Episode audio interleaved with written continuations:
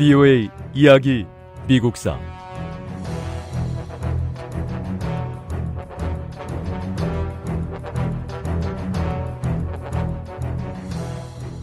금광과 은광에서 벌어들인 엄청난 돈은 해운과 철도, 공장, 상점, 토지 회사 같은 다른 사업에 투자됐습니다. 이러한 산업 단지의 성장으로 식품 분야 가운데 특히 육류에 대한 수요가 급증했습니다. 텍사스에 있는 수백만 마리의 소들을 동부 시장으로 데려올 수 있는 더 좋은 방법을 찾아야 합니다. 일부 지역에서는 농장주들이 우리 소떼가 들어오지 못하게 길을 막고 아예 울타리까지 치고 있습니다.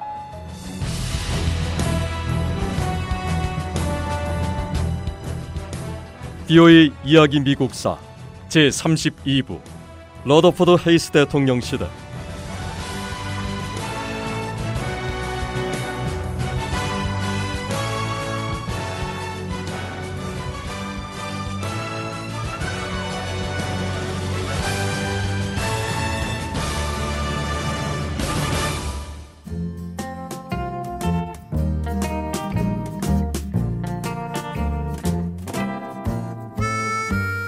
소몰이는 보통 봄에 소들을 한 곳에 모으는 일로 시작됐습니다. 목축업자들은 넓은 목초지를 찾기 위해 목동들인 카우보이들을 먼저 보냈습니다. 보통 2,500마리에서 5,000마리까지 무리를 지어 이동했는데 12명에서 20명 정도의 카우보이들이 따라붙었습니다. 소몰이는 결코 쉬운 일이 아니었습니다.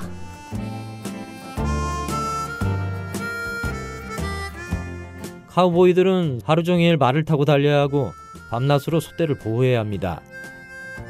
소들은 보통 밤새 풀을 뜯고 매일 출발하기 전 새벽까지 풀을 뜯는데 풀이 많고 좋은 곳에서는 좀 천천히 이동해서 살이 통통하게 오를 수 있도록 조절해야 합니다.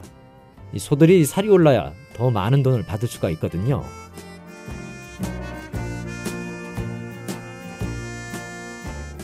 1880년대 초 속값이 마리당 50달러로 뛰면서 많은 목축업자들이 큰 돈을 벌었습니다.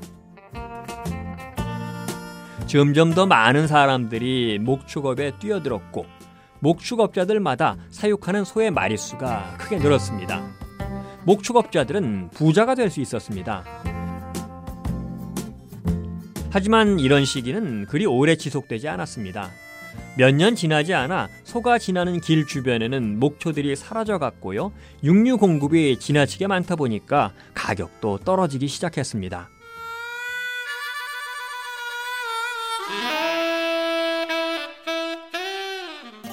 소장사 한 지 몇 년 되지도 않았는데 소 키워서 돈 번다는 말은 이미 옛말이 돼버렸습니다.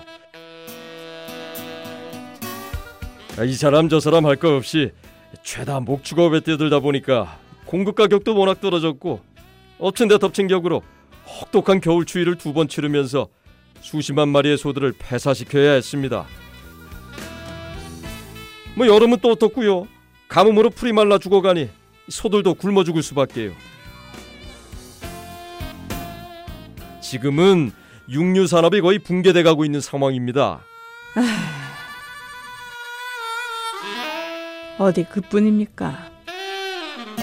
소를 갖고 있는 목축업자와 양을 가진 목축업자들 간에 목초지를 놓고 분쟁까지 일어나서 더 어려움을 겪고 있습니다. 소를 키워서 한몫 챙기던 시절은 이제 다 가버렸습니다. 좋은 시절 다 갔다고요.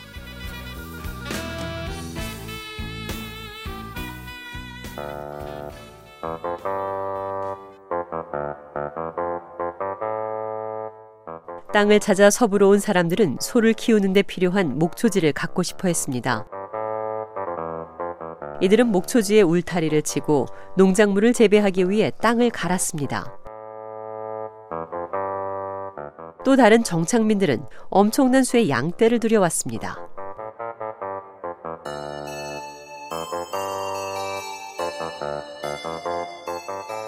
양떼가 한번 훑고 지나가면 당최 풀이 남아있질 않습니다. 여기 좀 보세요.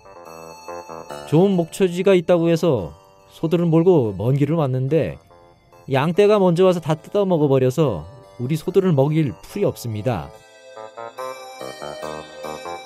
다른 곳들도 상황은 마찬가지라고 하니까 소떼 몰고 가서 넓은 초원에서 방목하는 것도 다 옛말이 돼버렸어요. 저도 이젠 내 땅에 울타리를 치고 내 울타리 안에서 소를 키울 생각입니다. 이 신경 저 신경 안 쓰고 그게 마음 편하겠어요.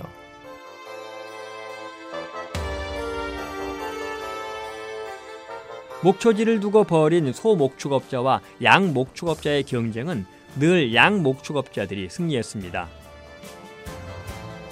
소들은 양떼가 먹고 지나간 곳에서는 풀을 먹을 수가 없었고요. 결국 소 목축업자들과 양 목축업자들 사이에 폭력 사태가 발생했습니다. 소 목축업자들은 땅을 차지하기 위해서 양 목축업자들뿐만이 아니라 농부들과도 싸워야 했습니다.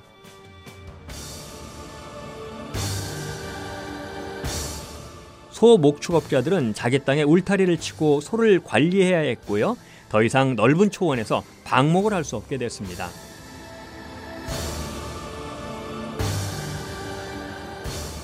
(1800년대) 말에 이르면서 소를 무는 목동들인 카우보이들의 시대도 막을 내렸습니다.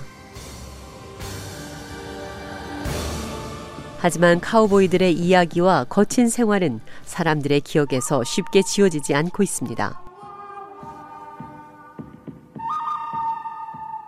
영화나 텔레비전, 책을 통해 카우보이 얘기가 전해지고 있고 카우보이들이 겪은 어려움과 희망, 감정을 담은 노래를 통해서 음악 속에서도 지금도 살아 숨쉬고 있습니다.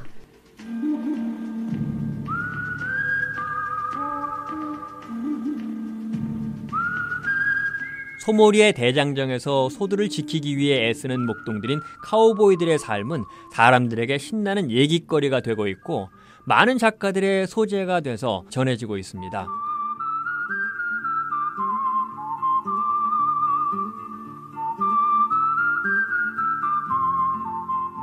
카우보이에 대해서 쓴 유명한 작가는 동부에서 온 오웬 위스터였습니다. 위스터는 오랫동안 소 목축업자로 일했고요. 나중에 더 버지니안이란 책에서 카우보이들의 영웅적인 삶을 소개했습니다.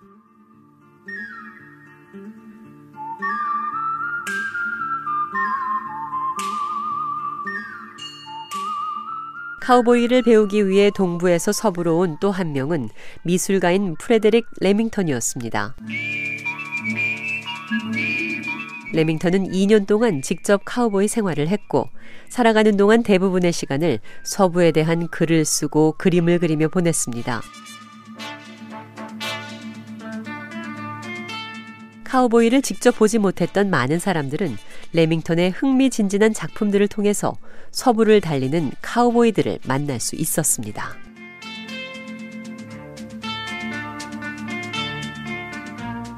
(1800년대) 중반 미국은 서부로 점점 확장해 나갔습니다.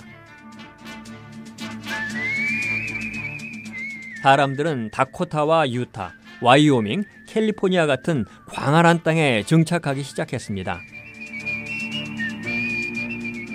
하지만 서부로 이동하면서 아메리카 원주민 인디언들과 충돌이 커졌습니다.